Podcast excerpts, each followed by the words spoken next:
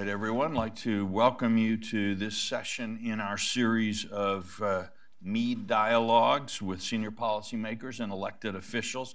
Every time I hear that phrase, Mead dialogue, I hope it goes better than the Melian dialogue, uh, uh, which uh, we teach in my strategy classes. As a member, uh, Senator Sheldon Whitehouse has served as U.S. Senator for Rhode Island since 2007 a member of the Senate Budget, Environmental, and Public Works, Judiciary, and Finance Committees. Senator Whitehouse also serves on the Commission of, on Security, Security and Cooperation in Europe and the Senate Caucus on International Narcotics Control. Prior to his election to the Senate, Senator Whitehouse served as director of the Rhode Island Department of Business Regulation from 1992 to 1994 uh, United States Attorney for Rhode Island between 1994 and 1998, and as Rhode Island Attorney General from 1999 to 2003. Senator Whitehouse is a graduate of Yale University and University of Virginia School of Law. At Hudson Institute, we've come to admire Senator Whitehouse for his passion, commitment, and skillful advocacy on a family of issues that's very important to us kleptocracy, the use of dirty money and hidden financial flows by hostile foreign governments, and efforts to manipulate the political processes of democratic countries. On these issues, Senator Whitehouse has been a steadfast, longtime national leader. He identified the problems early on, has been working on them effectively, and I can say that our Kleptocracy Initiative staff consider themselves huge fans so thank you, Senator, on behalf of Hudson Institute and indeed of the whole country for your leadership and vision on this issue. Before jumping into the conversation, I'd like to say something about the speaker series and our goals for it. Um, I've never been comfortable, either as a journalist or a citizen, with the kind of gotcha journalism that aims to push politicians into making gaffes Journalists should aim higher. I make my own just fine. no pushing required. No pushing required. But our job really shouldn't be, I think, to try to trip up politicians with clever questions, but to ask questions that that reveal politician, allow politicians to share their thoughts, their perceptions, and then allow viewers and readers to judge for themselves whether what they're hearing makes sense or is, is useful. This is a bipartisan series. We welcome Democrats like Jake Sullivan and Senator Coons from Delaware, as well as Republicans like Senators McCain and Cotton. Now more than ever, when our country is divided over difficult issues at home and faces complicated and growing challenges abroad, it's important that Americans of many different viewpoints work together on issues that matter not only to everyone in America, but to people all over the world. So thank you, Senator, for taking the time today to be with us. Our format will be a conversational interview. I'll ask some questions. Senator Whitehouse will respond, uh, and then we will open it up for written questions from the audience in the last few minutes. I ask you to be aware that uh, the Senator is trying to give us as much time as possible, but he has to get to an appointment the, at the Senate uh, so let's stay seated until he has a chance to uh, leave at the end of our conversation. All right, well.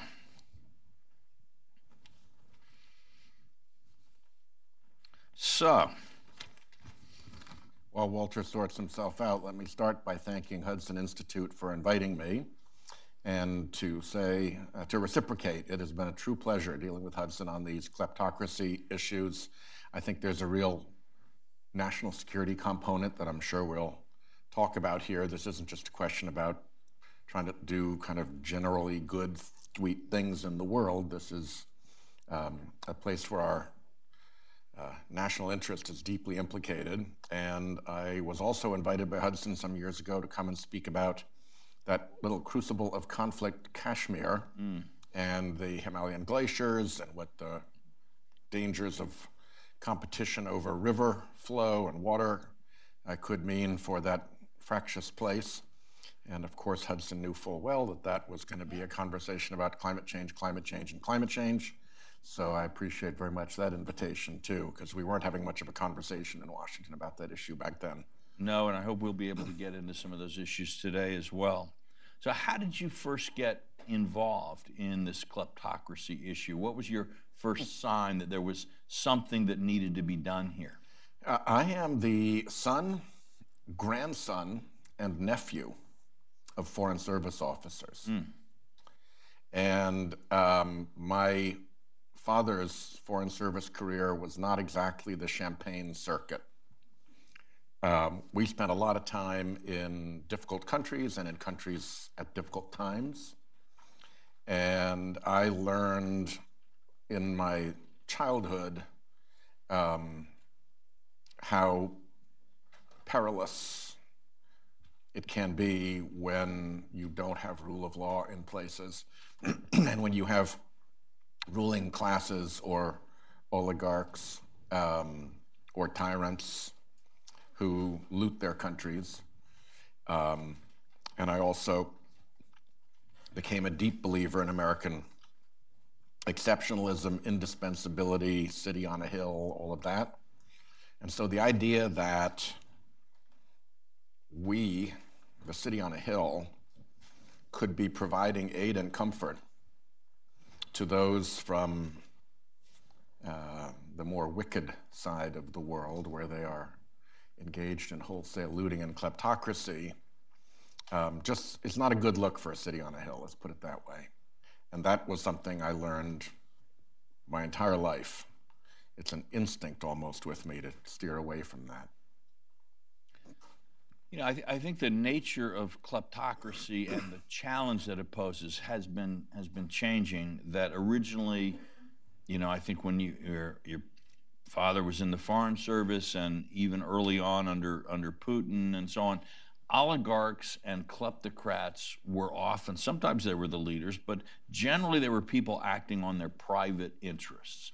They've stolen money or obtained money in, in, dubious ways at home, and they want to stash it overseas where the tax authorities or criminal authorities can never find it.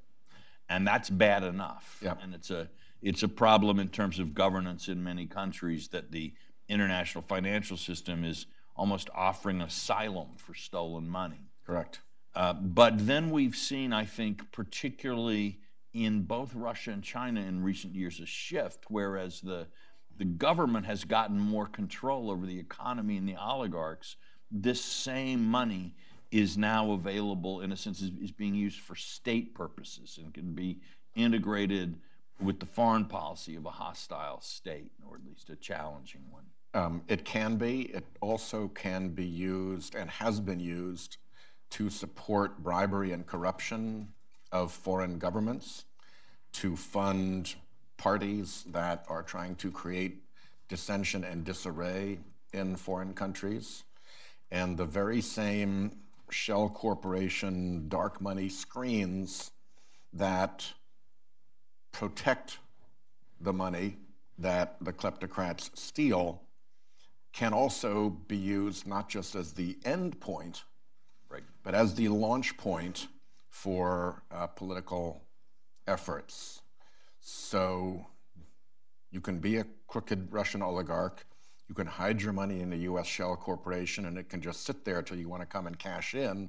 Or from that shell corporation, you could buy Facebook ads in politics. And these days, the farthest Facebook looks is to the nominal buyer. So the idea that the um, mechanisms for hiding these assets are the end point is, I think, what has changed. They are now launch points as often as end points So this has turned a kind of a good governance issue into a national into a national security issue. And then, you know, I mean, Ronald Reagan used to love to say that we're a city on a hill, um, ec- echoing our uh, early uh, New England settlers. And um, President Clinton used to love to say that the power of our example has always mattered more than any example of our power. So when we become aiders and abettors of that kind of misconduct, not only are we helping people who are directly attacking us, but we're also damaging one of our greatest assets, our brand. And uh, no city on a hill looks good when its sewers are filled with foreign corrupt money and everybody knows it.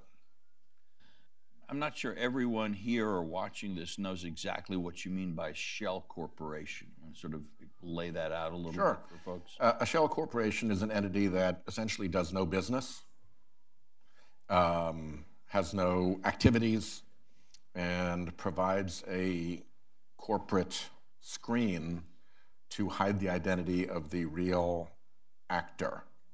And unfortunately, what we're seeing now, uh, particularly in states like Delaware and Nevada and South Dakota, is that the secrecy provisions and the ease of setting up these corporations allows people from all around the world uh, to do it very readily and then to hide from inquiry as to who they are. So it really hobbles law enforcement, it really enables criminal activity, and um, again, not a good look for our city on a hill.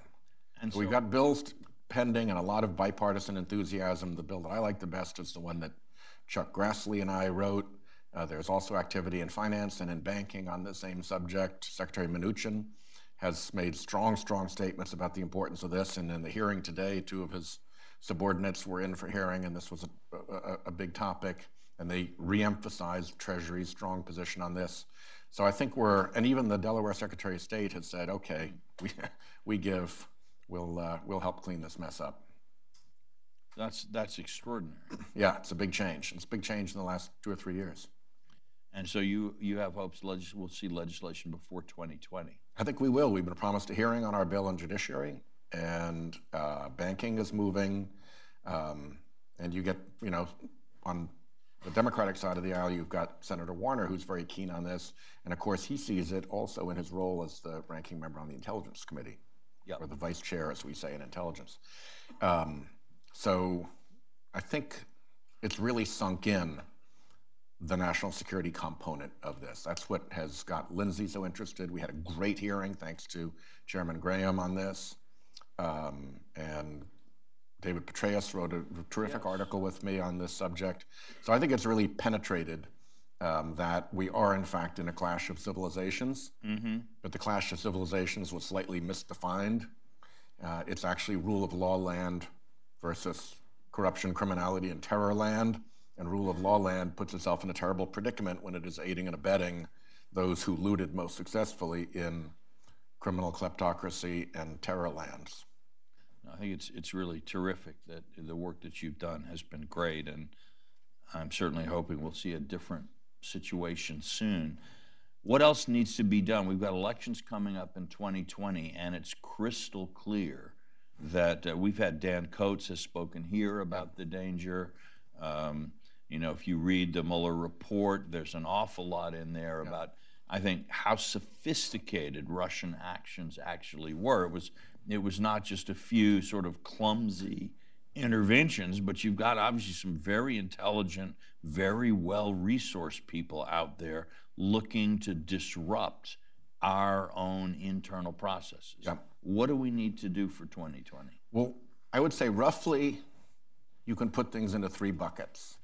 Bucket one is interfering with the actual vote tally. That Joe Jones votes for Senator Smith, and instead the vote gets registered as for Senator Johnson. So you're like hacking the voting machines. You're hacking the voting machines. You're interfering with the integrity of the transmission of the vote. That I think we seem to be fairly well on top of. And we get good reports about being on top of that from the intelligence community, and there's no known instance of that happening. So it's something to watch, but I think we're in reasonably good shape. Uh, the second is political money flowing in to us. Mm. And unfortunately, we are very vulnerable still in that area. Uh, we maintain a whole variety of mechanisms for dark money to flow into American elections. Uh, donor advised trusts, 501c4s, shell corporations, all of that. Uh, sadly, there is a domestic uh, constituency for that, uh, of big special interests who want to hide their own hands while they play in our politics. But the problem is that once you have a channel that is that provides anonymity, you can't distinguish between who is an anonymous domestic influencer and who is an anonymous foreign influencer. Anonymity wipes out that distinction. You simply can't do it. So we have to take a hard look at that, knowing full well that there are going to be domestic interests that take a dim view of reforming that part of it. And the last third bucket is the influence of the public debate, and that gets really difficult. And uh, because you know you hide through a few screens, and pretty soon you have what looks like an American exercising their First Amendment rights, which we treasure and protect. But somehow, you got to know that if it's not a real American, if it's a front, if it's a shell, if it's a phony uh, ID on uh, some program on Facebook or whatever, um, you got to be able to address that. It's a, it's a huge problem. I mean, I, a lot of people sort of have this idea that somehow American power has diminished or is diminishing, but in fact, the impact of the U.S. on other countries is enormous. Yeah.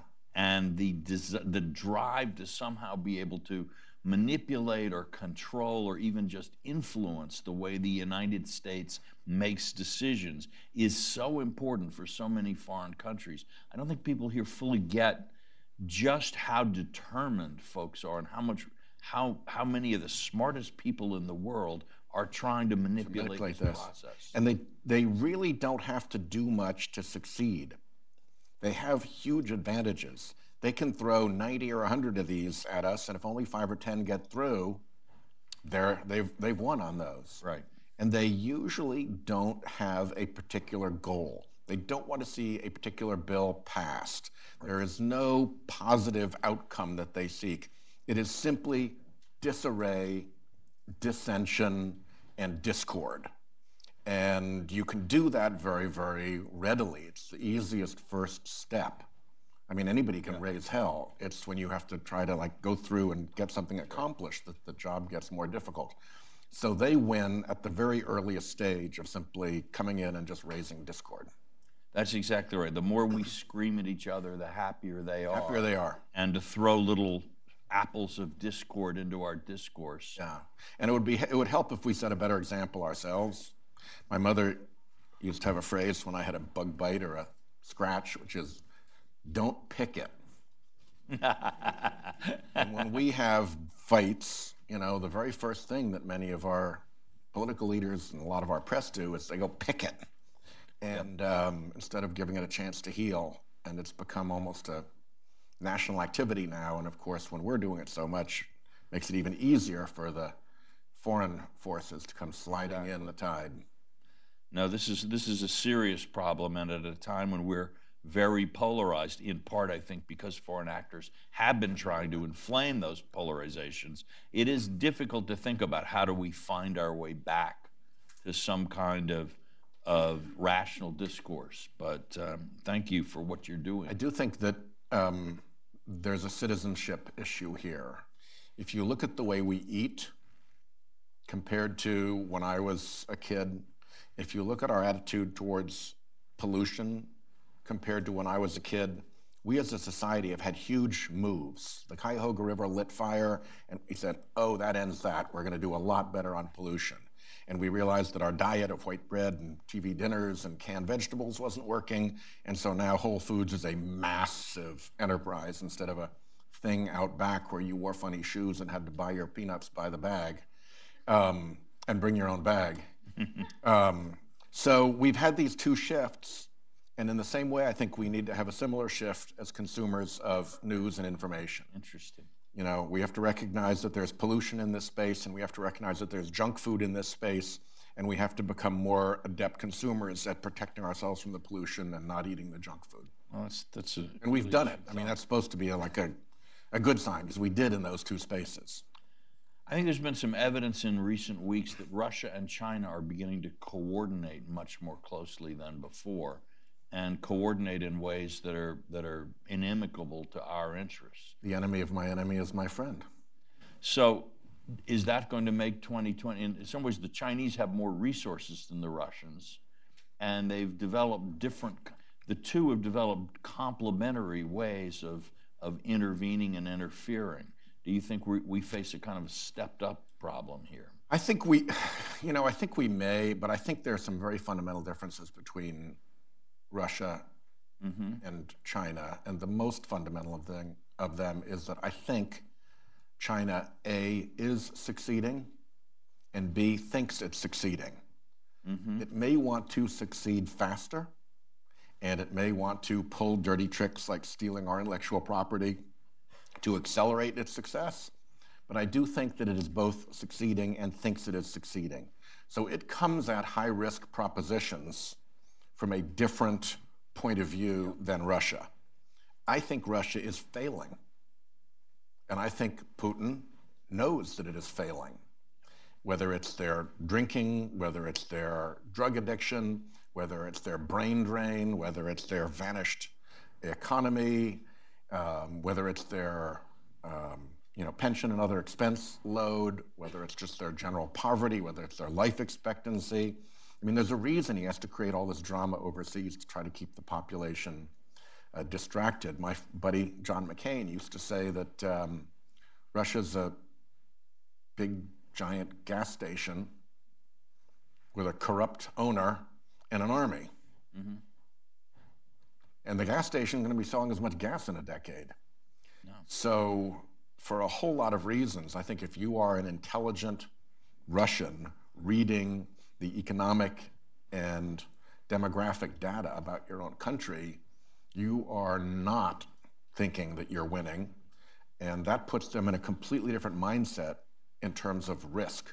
Yep. I think they're willing to throw the table over I think they're willing to do all sorts of very dangerous things because the game, as it's presently set out on the table where it's presently laid, is one that they are destined to lose. And that makes them much more dangerous to me than the Chinese. I agree with you. I, I think, too, the Chinese see some advantages in having a player who's willing to throw over the table. They can kind of work with that in various ways. They are subtle and smart and play a long game.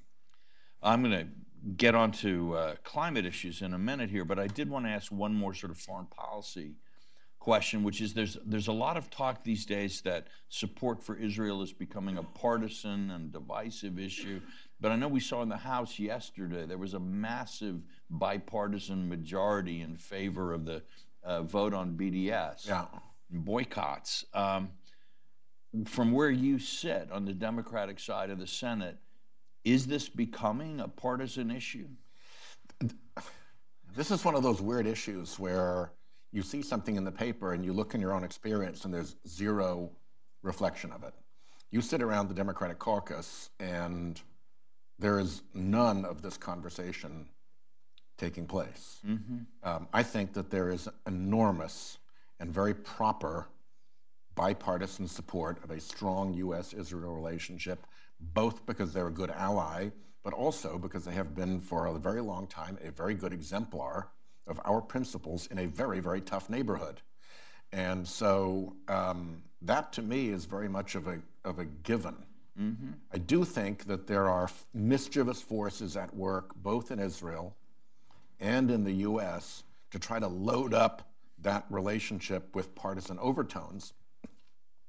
And I think that a lot of the strongest voices for that relationship have cottoned onto that and realized that the short term gain is offset by long term cost to that relationship. This is somebody who truly values and supports the US Israel relationship would not play in that mischievous space.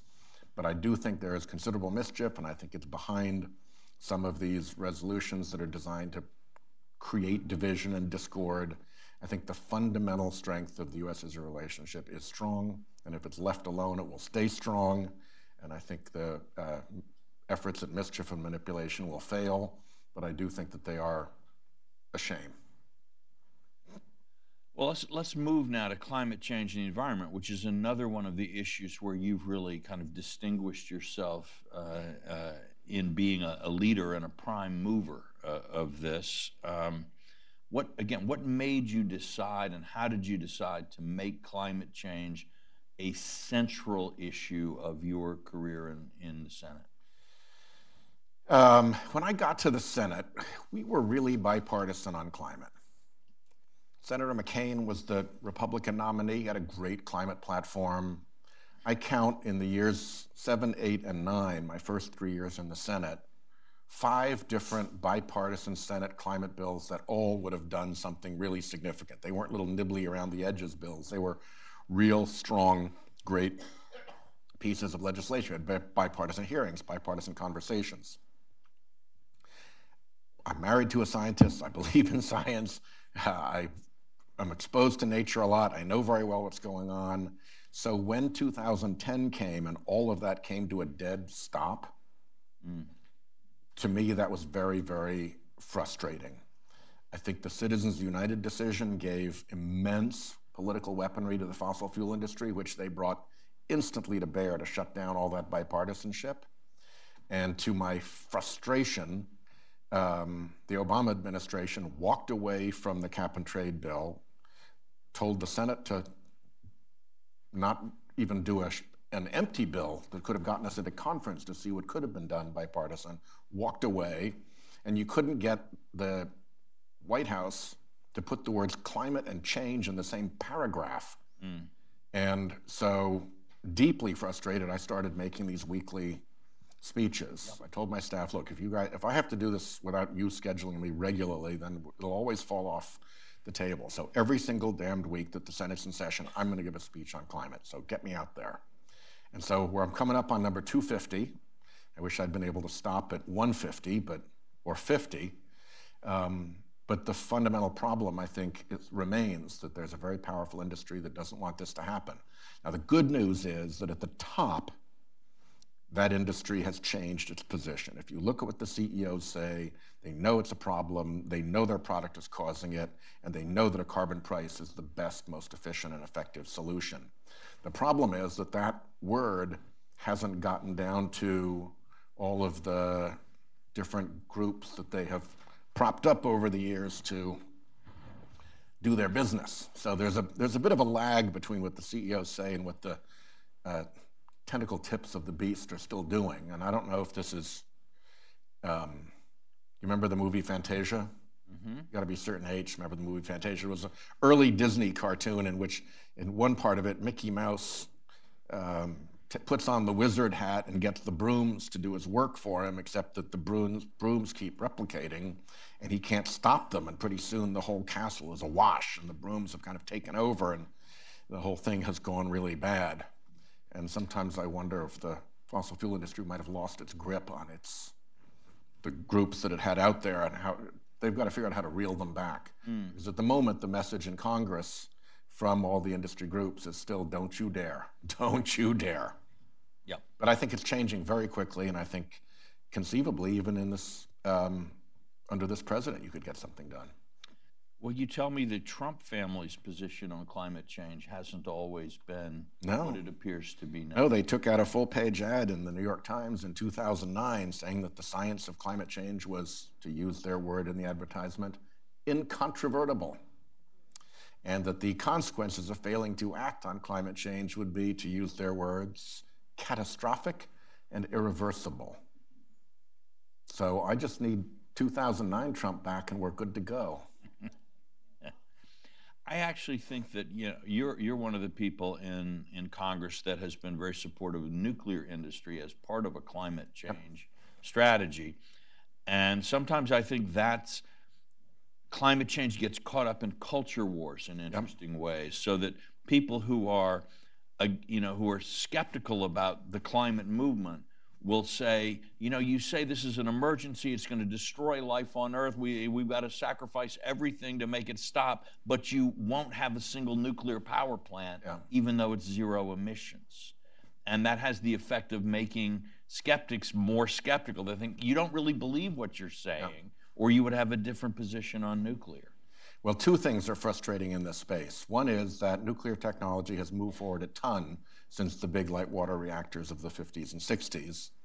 And there's a lot of really fascinating engineering and design and research happening. And there's a prospect not only of having very safe, modular, but also new generation nuclear facilities that could actually burn through our existing nuclear waste stockpile. Mm. We have no operative plan for our nuclear waste stockpile. If we were US incorporated, that would be a huge liability on our balance sheet. And management would say, yipes, we've got to pay attention to that huge liability on our balance sheet. If it's X that is that liability, X minus one we will pay to solve this problem. Right, right. And you do something about it. Instead, it sits and it sits and it sits and it grows and it's still on the sites where the plants are, and we have no plan for it. So the potential for a generation of nuclear power facilities that can actually repurpose that as fuel is something that ought to be like a Manhattan project. The second thing is the stupid economics of closing down safely operating nuclear plants in order to build a gas plant when the economic justification for that move entirely depends on there being no value to carbon free power, mm. when everybody knows that is not the case. Um, frankly, we just had a bill pass the Senate, I want to say unanimously, that put a price on carbon in a positive way by rewarding carbon capture and sequestration at 25 or 50 bucks per ton. So we're over the hump of is there value to non polluting power? And it's that failure to recognize that value that is the excuse for uh, closing a nuclear plant to open a gas plant. And at some point, fake economics lead to dumb decisions. And that's so that's been very frustrating. Why would you do that when those aren't the real economics of it? But the the poor old nuclear companies have to live in the you know real world, not the ideal world. And if if that's where they have to go, that's where they have to go. A couple of states have stood up to try to head that off. We should at, at the federal level.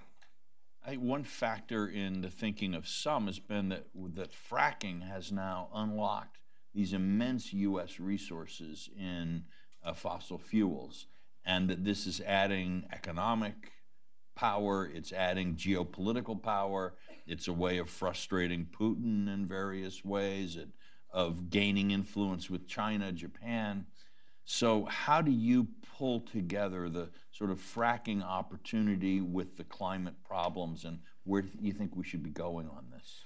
Well, if you do things that ought to be non controversial, like put a price on carbon so that the market is where the truth is, um, then you can let the market kind of take care of that. Mm-hmm. And to the extent that there is value to getting the natural gas out there, great.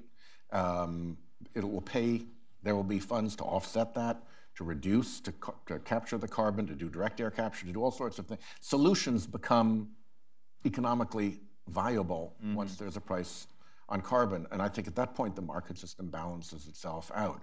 The second thing you need is real information. And the problem with natural gas is that while it is better than coal at the burner tip, Mm-hmm. There's an awful lot of piping between where it comes out of the ground and the burner tip. And when it leaks out of that piping, it's methane and it's a much more powerful greenhouse gas. So we need to quantify what that actually is, both to make sure that we're charging the right price on carbon, and so the industry can be responsible about fixing the valves and tightening the pipes and reducing that problem, which is something that they should be doing. But I think that, you know, I'm with a market solution on this, and I think an adequate price on carbon does a lot as long as the information is there. Another thing about the work that you do in the Senate that I, I find interesting is the, um, uh, the work on oceanic pollution.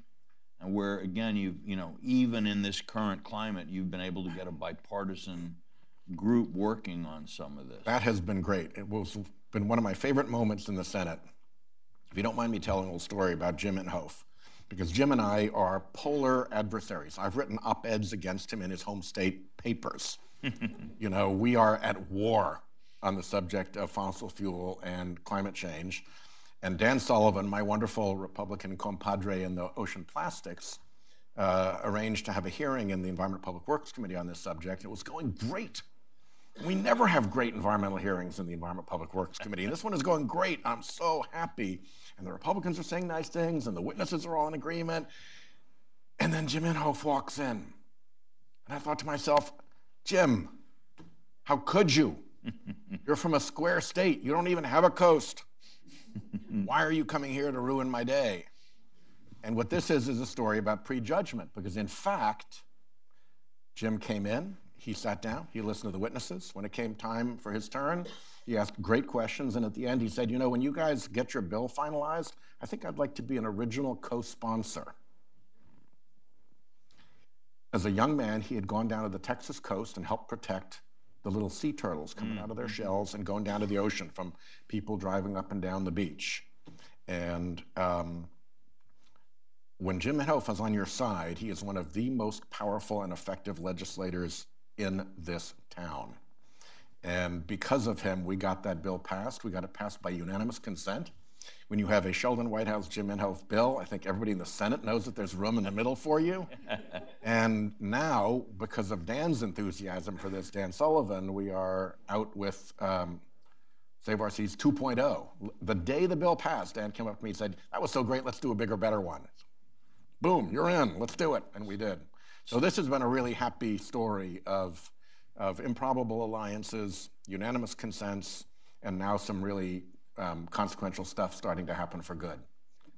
And what shape are the seas in? Is this going to work, or does there need to be a 3.0? No, we're going to have to keep going. I mean, the plastic thing I think we can deal with. There are 10 rivers and five countries that are responsible for most of this. responsible for some huge ton percentage. of it.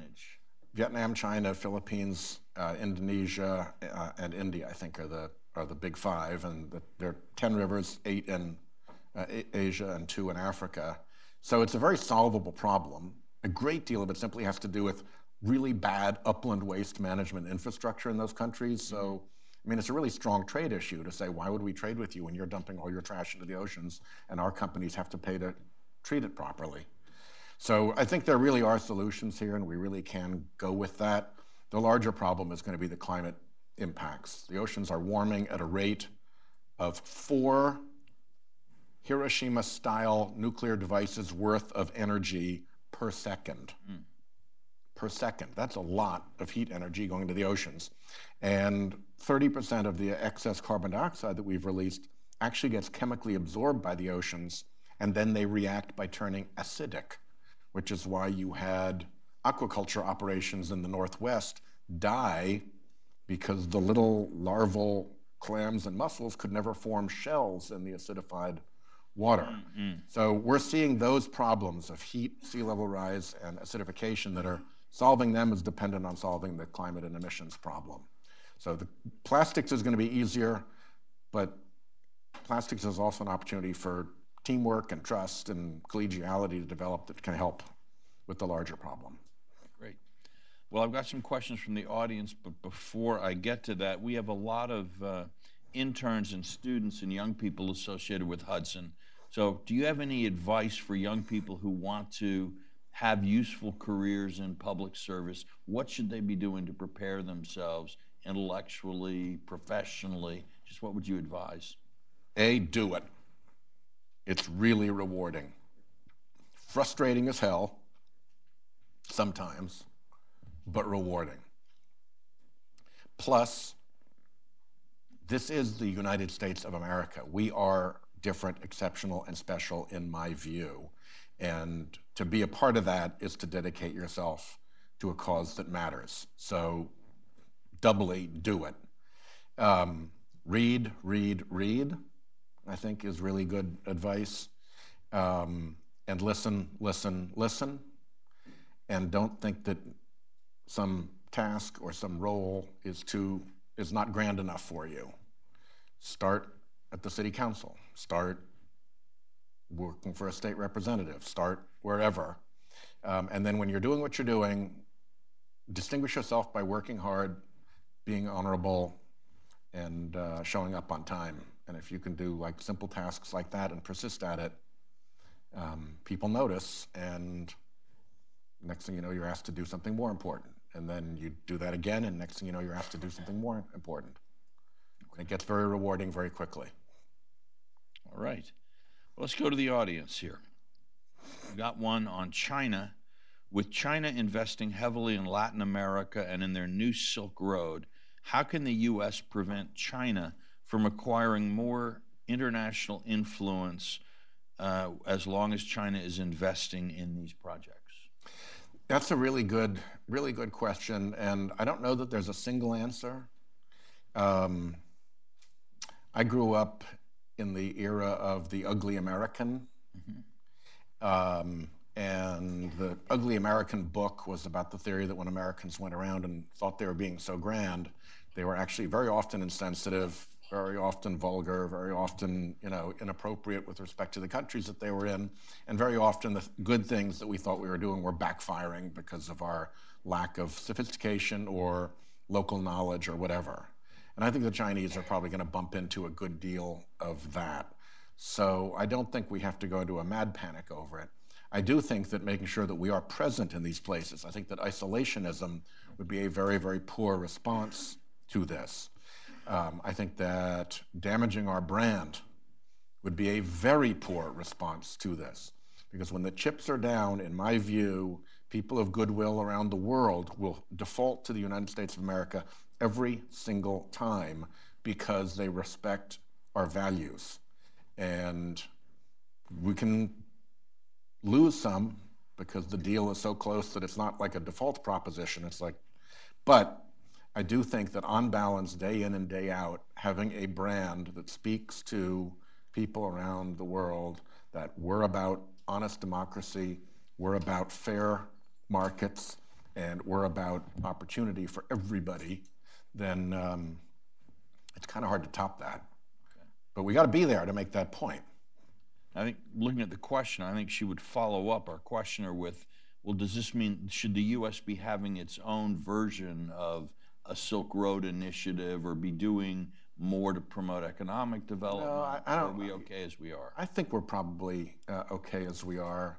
I do think that as the climate problems start to hit home really hard in some of these much poorer countries, um, and herding and agriculture and fisheries and basic um, means of livelihood for people who are very close to the earth start to get compromised, it's going to be really important for us to be there so we're not losing the battle of you, spoiled, rich, first world robbers, have now done this to me, to my farm, to my country, and you're not even here to help, and you knew it, and you didn't do anything about it anyway and I don't want to hear about it from you. I'm going to go with the Chinese or the Russians or the jihadis or somebody else. So I think being there to pay attention and help with the science and help with the coastal issues and help with the agricultural issues and help with water supply issues and make sure that we are there trying to help solve problems that we've helped cause is going to be a very important piece of brand protection. Okay. Um, Thanks. Thank. All right, we have uh, Turkey has posed new threats. Its purchase of the S 400 missile system from Russia threatens NATO. The Turkish military has been massing at the Turkey Syria frontier, threatening the people of northeast Syria and U.S. military uh, personnel. Uh, how should the U.S. respond to these threats from Turkey? Well, I think with respect to the purchase of the anti-aircraft weapons, um, the Armed Services Committee and the Department of Defense are going to do a pretty good job of protecting themselves there. With respect to the various threats, um, I think it's time to take a slightly stronger line. Um, we've always backed off even letting the Armenian genocide resolution go forward because we needed their air bases. And um, I think that some of the um, problems in Syria are being exacerbated there.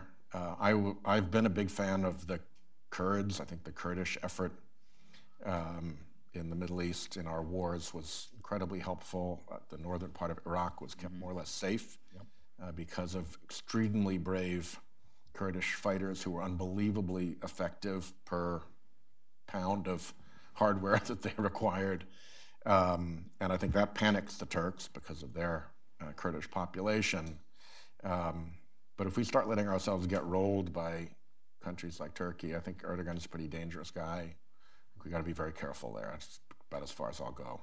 Okay. Uh, you think Turkey has a future as a member of NATO? It's busily degrading it. Okay. Uh, I have another question that is uh, hemispheric. What do you think of the chaotic situation in Venezuela? Can it continue? What should the U.S. be doing there? Boy, you guys ask good questions, tough ones. I know. I, this is why I saved the audience ones Yeah. the last. These are It's both sad and pathetic to see a country that had been a model of wealth and democracy and good market systems and quality of life, as Venezuela was, devolve into the nightmare that it now is. Um, and I don't, I'm not expert in all the things that took us there, but I do think that it's a living example of how, when you let corruption get out of hand, the country can just turn toxic and collapse. Um, and once it turns toxic, it now can infect its neighbors and ultimately even the hemisphere.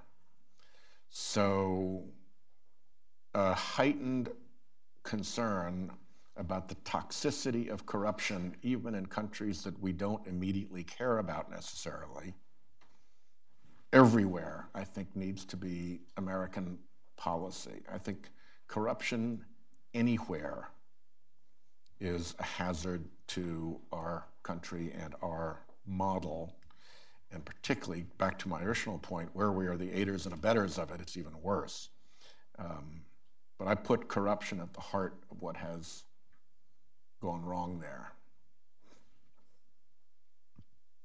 okay. And do we? Would you say we should sit back and await events there? Is there some what policy is there that at this point? Because you have millions of refugees. Yeah, no, it's a, it's a, it's a mess and it's a nightmare. I doubt there's much that we could do helpful unilaterally. Uh, I think that as part of a Pan American coalition that tried to put a solution together that could be quite helpful. Um, harder to pull that Pan American solution together given some of the behavior we've exhibited. Um, but I think that I think the recent experience has been that America best projects its power through alliances and through the organization of world opinion and uh, world power uh, in alignment with our interests. There's finally also a lot of talk now about the um, southern border where you're seeing people smuggling, you're seeing arms trade, illicit arms trade, uh, drugs mixing with some of this uh, uh, dark money that's flowing through the international system. There's some evidence that foreign governments are trying to use this to their advantage. What do we do about our border? I want to go back to the um, bipartisan Senate immigration bill. I think that um, the president had a big, big opportunity to take that bipartisan bill and use it as a launch point for um, a comprehensive solution.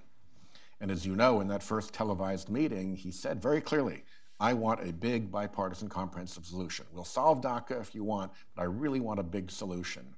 And then I think some people who were not giving him good advice unwound that. And uh, a number of colleagues who'd gone out on a limb to try to help him provide that ended up getting cut off at the knees. It's always tough to be cut off at the knees by the president of your own party. So that kind of diminished enthusiasm for continuing to work on that problem. And, you know, there are times when you can take an important public issue and you can do everything in your power to turn it to your party's advantage and to have it be rhetorically powerful. Um, but that doesn't always contribute to finding a solution, particularly if you need a bipartisan solution. So I think we're in a difficult place right now because this has become as much part of the culture wars as anything else. But it was heartbreaking. We were really, really close.